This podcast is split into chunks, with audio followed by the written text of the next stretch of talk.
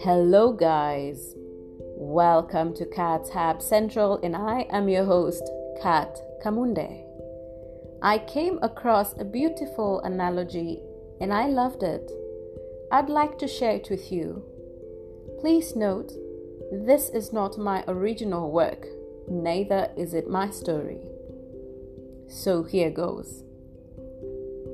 You are holding a cup of coffee when someone comes along and bumps into you or shakes your arm, making you spill your coffee everywhere. Why did you spill the coffee?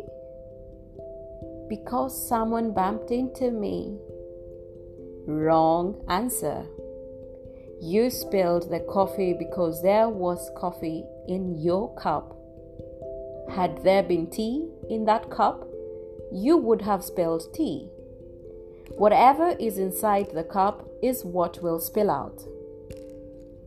Therefore, when life comes along and shakes you, which will happen, whatever is inside you will come out.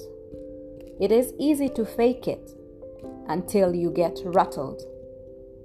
So we have to ask ourselves what's in my cup?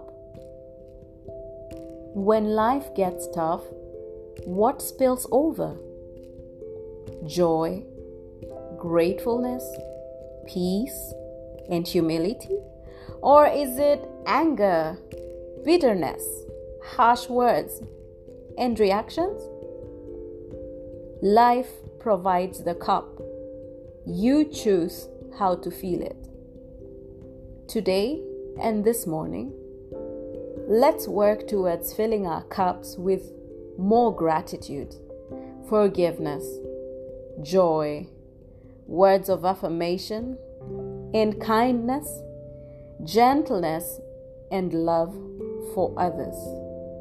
My friends, this is wisdom for living. Thank you for listening. Goodbye.